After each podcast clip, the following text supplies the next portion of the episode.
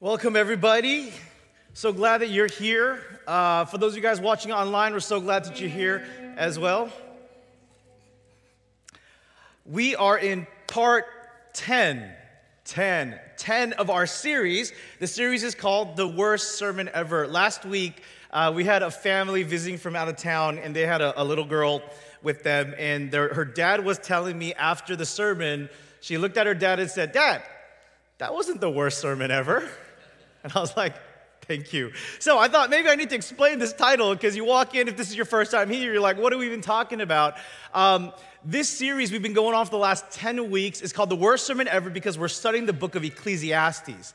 And the book of Ecclesiastes is essentially a sermon that this man, that many people believe to be Solomon, it could be someone else, but he's called the teacher, is giving and he's sharing his knowledge and, and, and wisdom with people. And I call it the worst sermon ever because it's not encouraging, it's not inspiring, it's not motivating. If I preached that sermon, something like that, you would be concerned about my health, you'd be concerned about me, you'd be offering to pray for me because it's it's dark, it's bleak, it's like it's sad, and it's it's not what we want to hear from messages. And that's why it's called the worst sermon ever. But the full title is actually what we can learn from the worst sermon ever, a study of the book of Ecclesiastes. And we are nearing the end. I promise you, we are nearing the end of the book of Ecclesiastes. We've gone all through the chapters, verses 1 through 8, and today we're tackling chapter 9. And what we've been doing for the last 10 weeks is going chapter by chapter, section by section, sometimes verse by verse, to understand the truths and the meanings and to be challenged by this actually amazing book. Like after I started this series, a couple of people have been telling me, like, actually, Ecclesiastes is like my favorite book of the Bible. And then I'm like, what's wrong with you? Are you okay? But it's, it's been really powerful for me, and a lot of people have been blessed through it. Now, I have to share that uh, as I prepared for this message, it was one of those where I was like, God, what are you doing? You know, like the past couple weeks, it's been really cool. Like God has been doing good things, and I've been like, yeah, I get it. I see the message there. And then I read chapter nine, and I was like, what is the sermon here, God? Like, I don't know what this is. And he, he eventually kind of took me to this thing, and it was very confusing. And then in the end, I was like, oh, this is cool. And I probably never really would have preached about something like this if not for the book of Ecclesiastes. And so I'm excited to share this message. Um, let's pray and let's get into it. Father in heaven, thank you, Lord, once again for gathering us together in this place to worship, to sing these songs to you, to focus on you, to get out of our minds and our lives, and we can just come to a place where you draw us out of ourselves. And I pray, God, as we worship and we learn together, you'd speak to us and you'd help us to hear your voice. In your name we pray. Amen. Uh, last week, um, Ecclesiastes, you know, chapter 8, we focused on this one principle called retribution theology. And retribution theology, if you guys weren't here last week, is essentially the, the, the biblical version of karma. If you do good, you get good. If you do bad, you get bad. And so um, I think it's important to clarify when I say good and bad, we're talking about good and bad as we define them. So health and wealth, money, uh, harvest, lots of kids, long life. These are the things that the ancient Israelites believed, retribution theology. If I do good, if I do religious things, if I am obedient, then God will bless me with these things. And the flip side was true too. If I do bad things, if I'm unfaithful, if I worship idols, if I do these things, then God will give me curses and I'll suffer and maybe I'll die and I'll have a bad harvest and I'll lose my kids or, or whatever, right? So, like, there was this idea of retribution theology, which is a long held belief in the ancient Israelite beliefs. And the teacher of Ecclesiastes comes to us in chapter 8 and he's like, dude, I don't really know about that. Are you sure? I, I don't know if that's really how things work. And so he kind of continues on in chapter 8 and concludes the chapter 8 part about retribution theology by saying, basically, at the end of the day, like, there's so much that we don't know right? Like I see all these confusing things where bad things happen to good people and good things to bad, happen to bad people, and at the end of the day, I don't know what, what to make of it, and I'm just so confused. And then he kind of continues that in chapter 9. And so he says this I reflected on all of this, this retribution theology or lack of retribution theology, this confusion. And he says, uh, I reflected on all this and concluded that the righteous and the wise, what, and what they do are in God's hands but no one knows whether love or hate awaits them. What is he saying here? I don't really understand this whole thing, And so the, the righteous and the, the good, they do these things and their lives are in God's hands. So I believe God is in control. Like, don't get me wrong, guys. I believe God is in control, but there's so much that I don't understand. And I don't know if a righteous and good person will receive love or hate. What he's saying here is when I look at their lives, I don't know if they're going to have good things or bad things happen to them.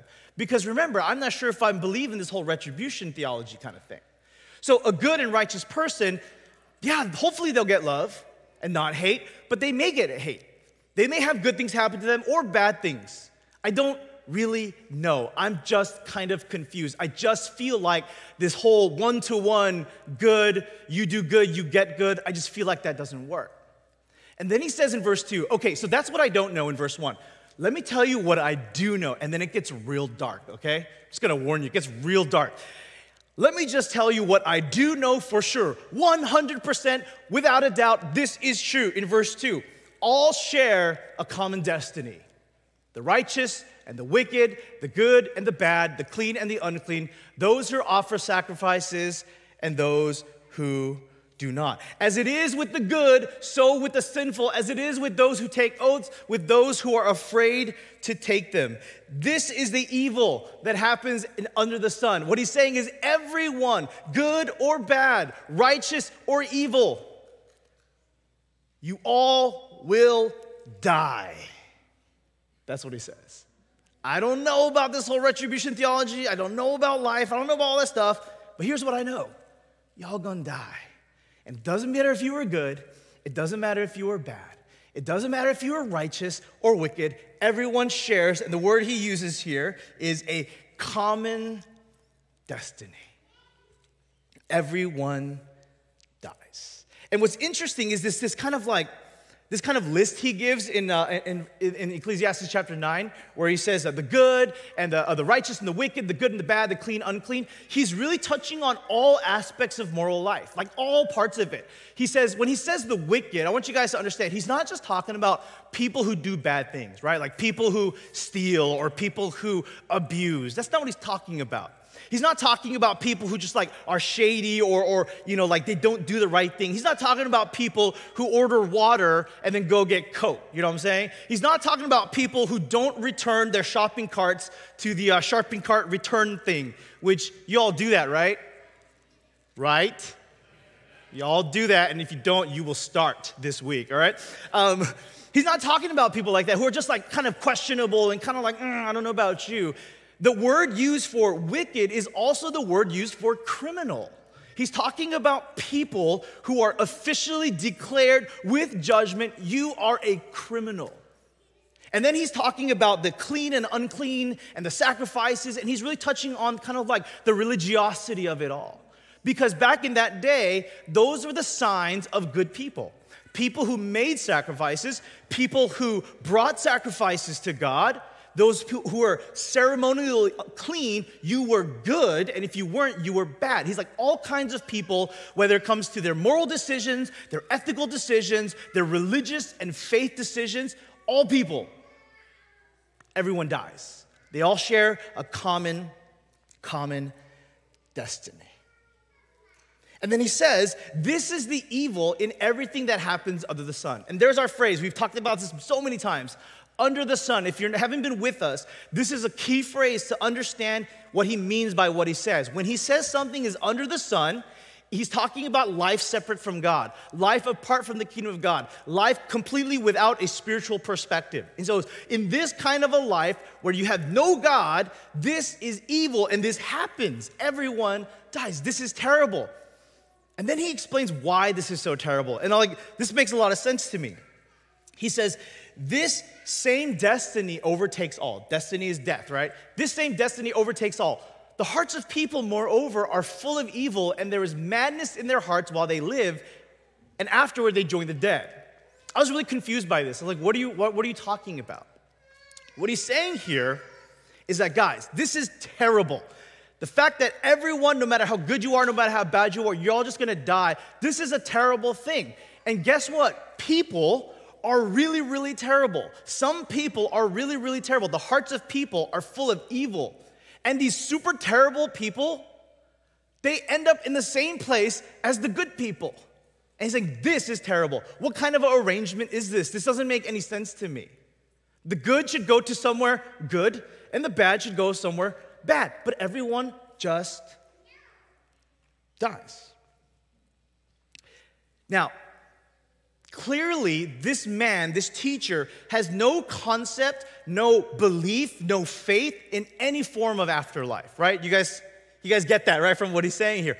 There's no afterlife in, in his mind right now. For whatever reason, he's not, he doesn't believe in heaven or hell or whatever. It's like you live and you die, and that's it. That's kind of the mindset he's in. And he's saying, within this mindset, this is really, really terrible. Everyone just dies. And it's not really fair, and it doesn't really make sense to me because good people and bad people, they're all ending up at the same place. You're born, you go to school, you work, you die, and that's it. And for us, and for those of you who, who consider yourself Christian, a modern Christian in the West, we look at that perspective and we're like, yeah, that's the perspective, that's life without God, and it's sad. And it's bleak, and like, dude, that's there's no hope in that, right? Like, that's kind of our thing. We think about life without God, and that's it live and die and done. And our, our response to that is like, oh no, that sucks. That's so dark and that's so negative, and how can people live in that kind of situation? Like, there's no hope, there's no meaning, right? But then listen to what he says in verse 4. And this is where it gets really, really interesting. All right, all of this has been just kind of build up. This is where it gets really interesting. Ecclesiastes 9 4. After this, he said, This is how life is. You live and you die. No matter what happens, no matter what you do, it doesn't matter. Everyone dies. He's, he says, Anyone who is among the living has hope. Anyone who is among the living has hope. Even a live dog is better off than a dead lion. So here's what's, what's weird to me. Here's what's, what's strange about Ecclesiastes chapter 9. For us in the West, for us as modern Christians, if you identify as one, you look at a life and a philosophy of life where you just born, you live, and you die, and we think there's no hope in that. And then he says, if you are alive, there is hope. And this is a really, really important thing for us to understand. Because what he's getting at here, what he's touching is what he's expressing here is actually a very common understanding in this secular world that we live in. Within the secular mindset, within a secular philosophy of life, you live and you die, and that's it. And this is difficult for us to understand because this is our spiel, isn't it? Like, this is our sales pitch as Christians. Like, hey, you just live and you die and that's it and nothing matters. So, here, believe in Jesus because if you believe in Jesus, then when you die, you will be resurrected, and when He comes, and you will go to heaven, and you'll have eternal life, and it's fantastic, and it's wonderful streets of gold, pearly gates, like everything, right? And this is our spiel. My version, my understanding of what happens, has so much more hope than what your version is. But the problem is, is that this understanding of heaven and the afterlife, it doesn't work anymore. There's a concept that some of you who are nerds like me know it. It's called Pascal's wager. Anyone familiar with Pascal's wager? Okay, cool. Now it can seem smart today. All right.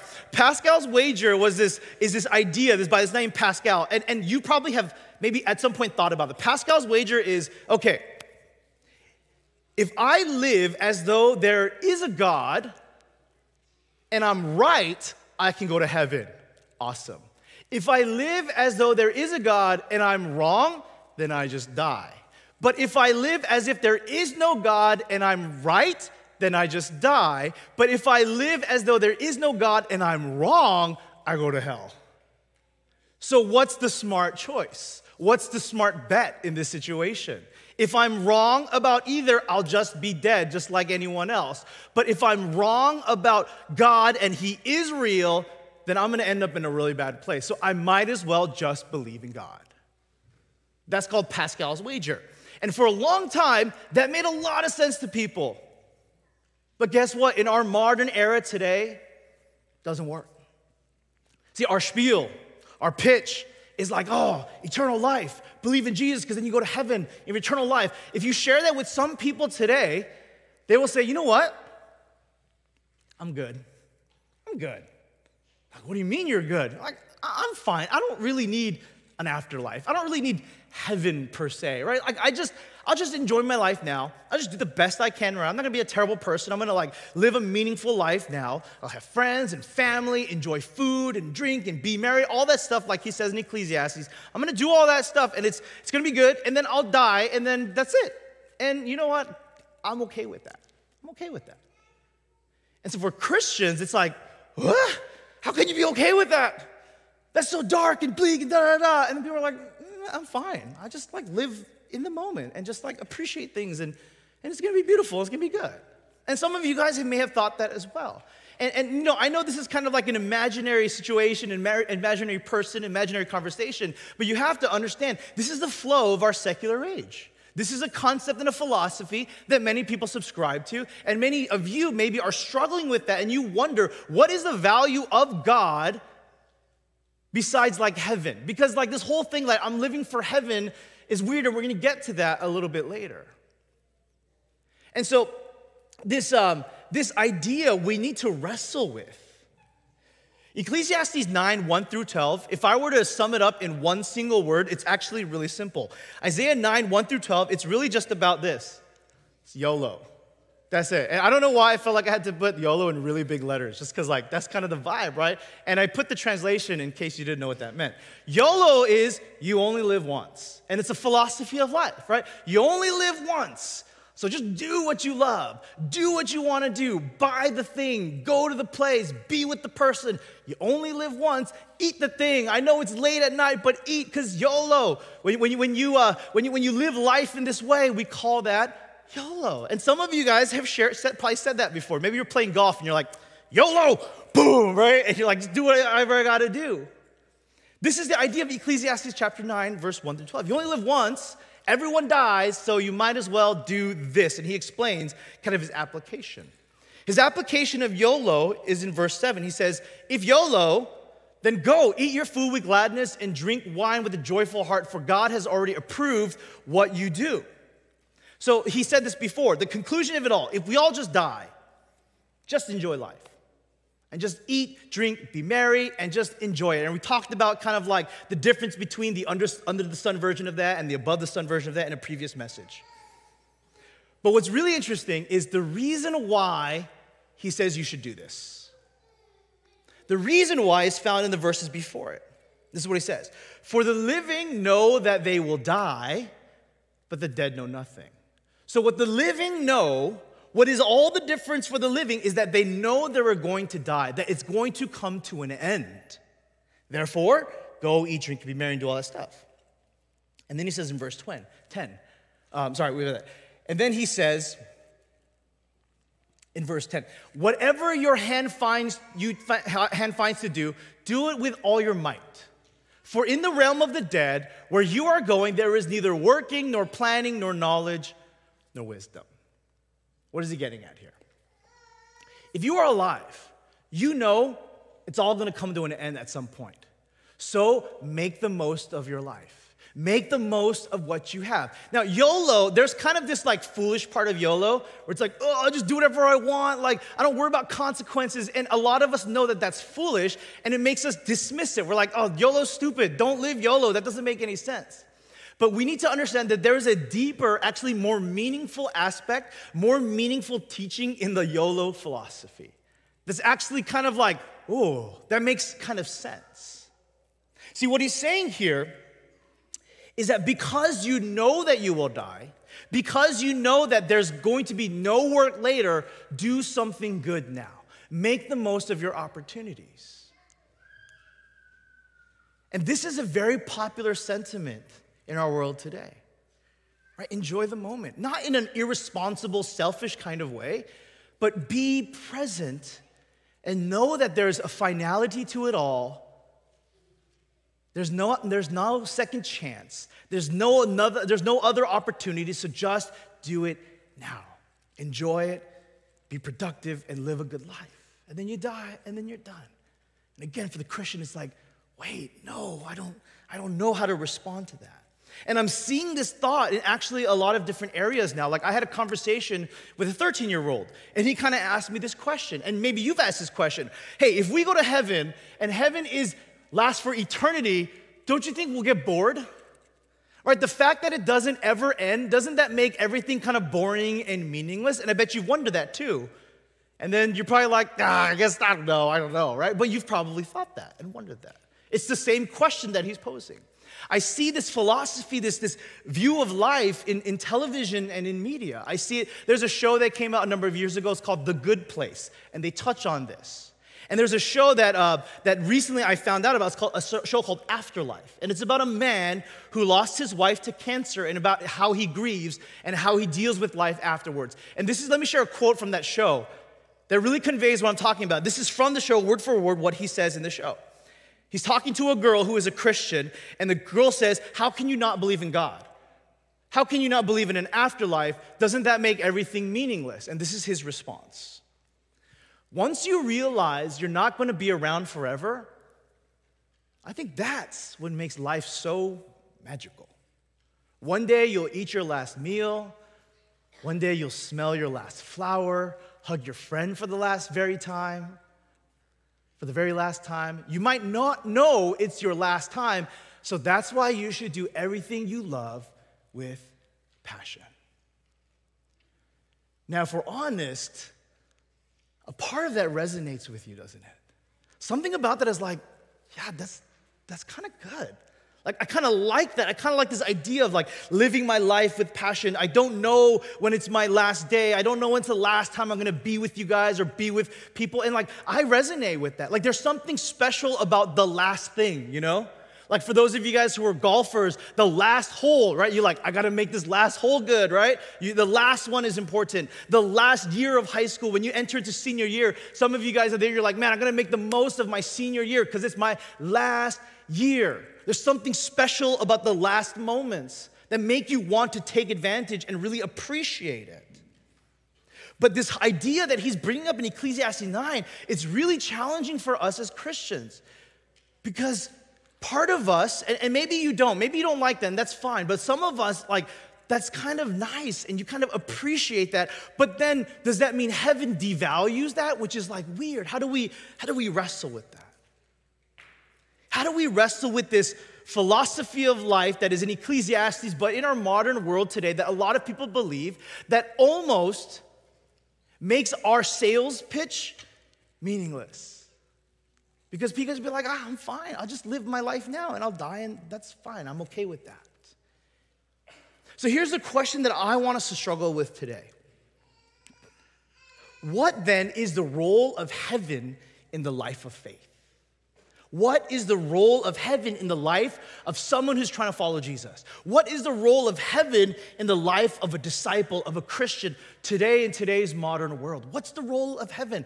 And, and is the way we've understood heaven and the role that it has played in your life, is it the right way? Is it the proper way? Is it the healthy way to view heaven? Now, I know that seems like a really difficult question, but here's the cool thing it's actually not that hard to answer. It's actually not that hard to know what the role of heaven for the life of a, of a follower of Jesus because all we have to do is look at Jesus and see what Jesus said and how Jesus approached the idea of heaven. And so I just want to give you guys three key points about how Jesus approached and taught about heaven. And, and I'm, I'm getting really excited, okay? The first thing that you have to understand is that Jesus did not see heaven as a dangling carrot. You know what I mean? Like a carrot, like a thing in front of you to motivate you to proper behavior. Jesus didn't really do that. Now, there are a couple times where he talked about it in a way that kind of looked like it and, and it kind of seems like that. And, and, and, and, if you dig deeper, you find that there's something else going on there. But, but for, for the most part, generally, Jesus never really talked about heaven like, all right, this is what you guys want. You guys better get there. So, this is what you have to do. This is what you have to stop doing. Because if you do that, then one day you'll get to this place. Jesus never approached heaven in that way. It was never this dangling carrot in front of you to change the way you act and to change the way you behave. That's not how he approached heaven. And there's a lot of different reasons I think we can understand that. Why he did that? I mean, because if you think about it, right, if, if heaven is that dangling carrot, and if that's why you do what you do, if that's why you go where you go, if that's why you live your life, if that's why you believe, inherently, it is selfish, is it not? Because it's not about God, it's not about Jesus, it's about what God can give you, it's not about Him. And so when we live life as in our minds of heaven as a dangling carrot, that one day I'll just act a certain way and be a certain way, so one day I'll get there, that doesn't lead us to be the kind of people that Jesus wants us to be. So Jesus never taught, really taught about heaven as like this dangling carrot to influence your behavior. Key point number two for Jesus, heaven was a present reality, not just a future reality. This is very, very important. For Jesus, heaven was not a place that you will one day go to, heaven was here and now. We've talked about this. We spent a whole series in this church talking about what the gospel was, the good news. And the good news, as we looked at the teachings of Jesus, was not if you believe in me and give your life to me, when you die, you go to heaven. That wasn't the good news. The good news, the message of Jesus, when he said, This is the good news in Mark chapter 1, he says, The good news is that the kingdom of God is here. So, in Jesus' mind, heaven wasn't a location, a destination to one day go to. It was something to engage in and to be, in a part, be a part of right now, in this moment in your life. It wasn't necessarily about later. There is a later aspect to heaven, yes, but what Jesus emphasized was the now aspect to heaven. Heaven is here, now, right now. Be in it, be a part of it, live in it, contribute to it. That's how Jesus understood heaven. Not as a place to go to, but for something to be a part of right now and to experience right now. There's a story in John chapter 11 when one of Jesus' closest friends named Lazarus was sick. He was really, really sick and the, the, his family were really hoping that Jesus would come because they knew that if he came, he could heal him. And he knew that he could come and, and help him and all that stuff. But Jesus arrives too late, and Lazarus dies. And so Lazarus dies, and then Jesus comes late.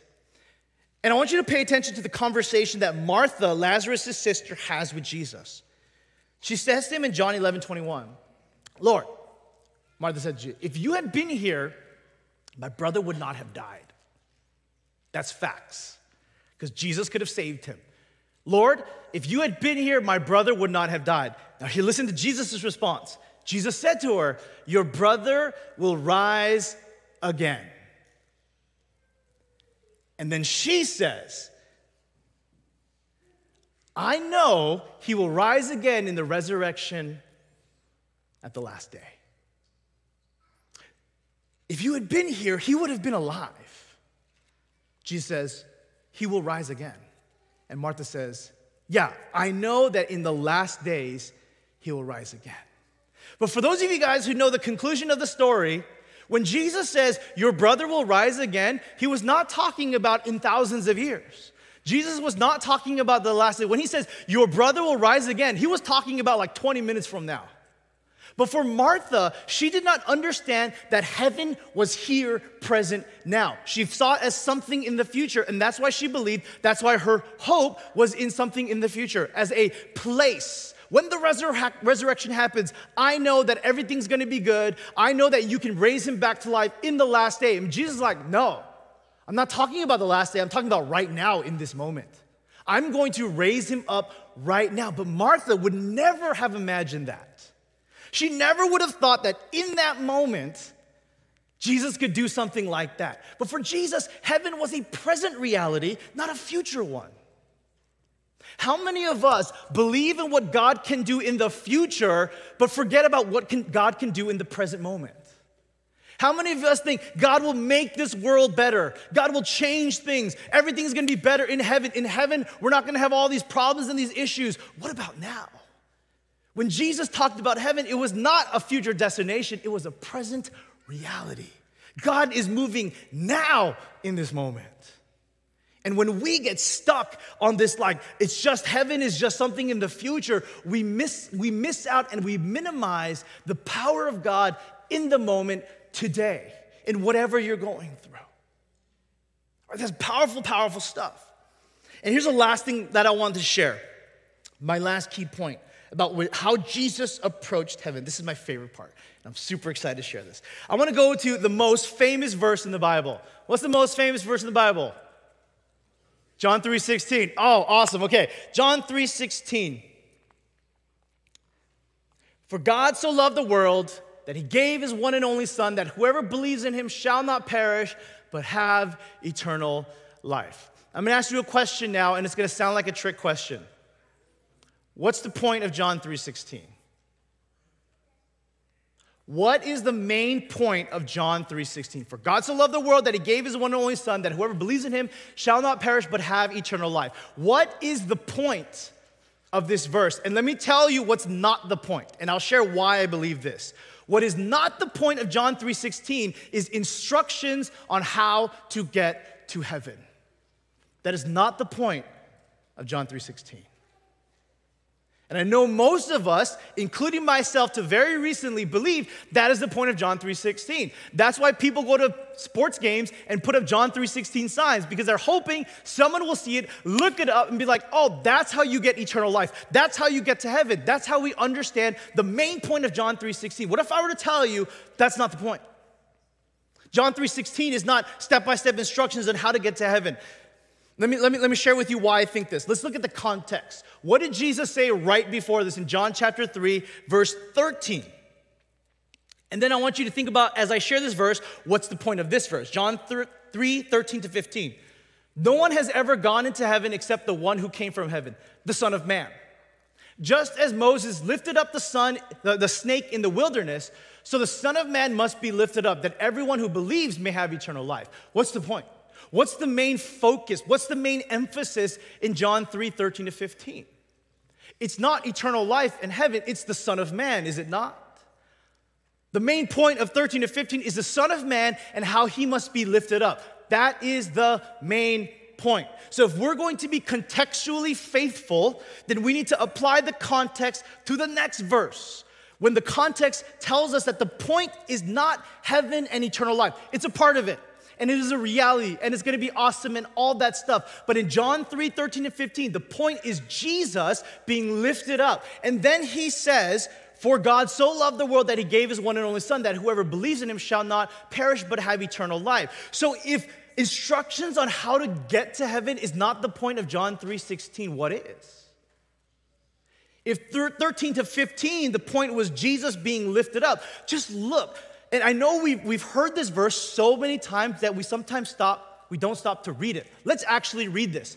For God so loved the world that he gave his one and only Son, that whoever believes in him shall not perish but have eternal life.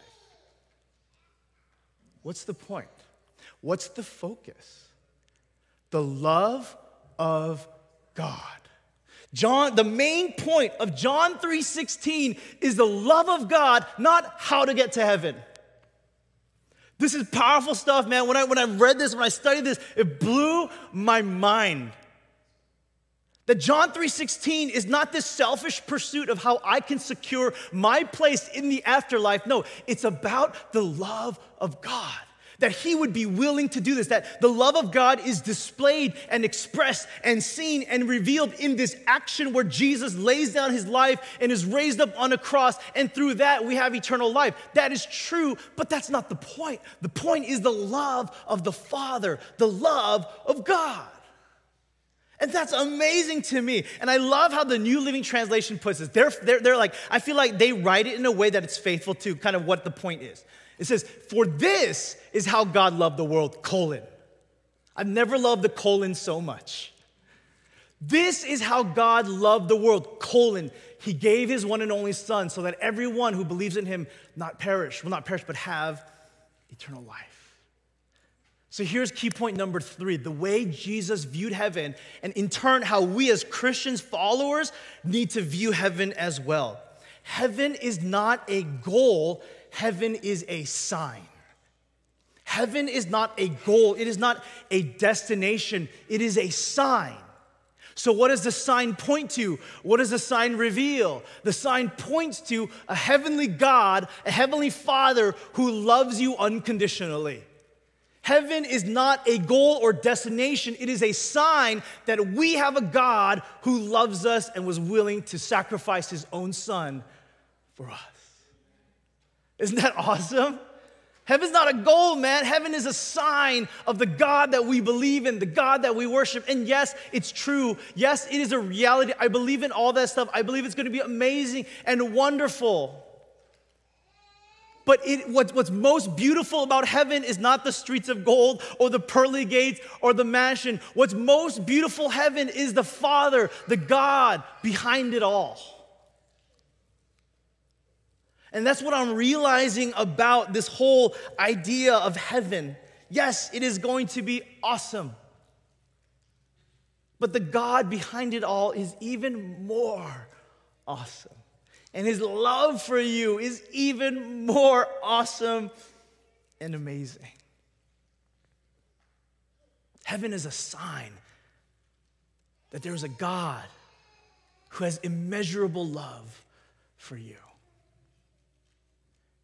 You know, to be honest, I don't need a dangling carrot in my life. And if you're honest, I don't think you want that either. I don't think you want a carrot in front of you where God puts that out in front of you and says, All right, just make sure you act good, make sure you just do the right thing, and then you'll make it. Here, here's how you do it, here's how you get there, and you, you know, and you gotta wait until you die to get there. I, I don't think we need that. I think when anyone else in the world does that to you, you question them and you suspect them. And we don't like it when people manipulate us like that. I don't need that. I don't think you'd need that. But I will tell you, I need the unconditional love of God every single day. I need that. I don't need a dangling carrot, but I need the love of God. And that's what heaven is really about. It's not this wonderful place for us to work towards to get to. It's a sign of the love of God, just like how the cross is a sign of the love of God this like this message just kind of like blew my mind. This this idea blew my mind. And it's, it's really forcing me to change the way i think about things.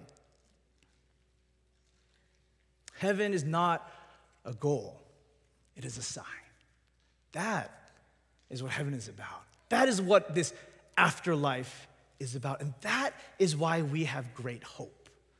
Not because there's some mysterious place that we'll get to one day but because there is a God in heaven who loves you right now, in this moment, in your deepest, darkest moments. He loves you unconditionally. That's hope. And that is amazing. And so I hope that I've challenged you today. I hope that the word has challenged you today to think about things a little bit differently. Let's pray. Gracious God in heaven, I thank you so much that you reveal things to us and you teach us things, Lord. And, and, and gosh, John 3:16, like that's something we all knew. That's something that I knew and I've talked about and preached about and studied all these years of my life. But this week, God, you blew my mind. So I just thank you for that. And I hope, God, that, that as we look at our lives, as we think about the role of heaven in, in, in the life of a follower of Jesus, let us realize, God, that you're not trying to manipulate us. No, you've shown us and, and given us the, the truth of the reality of heaven, not to manipulate us into being a certain way or doing certain things, but you've shown us that because you want to show us how much you love us. Thank you, God. Thank you for that. In your name we pray. Amen.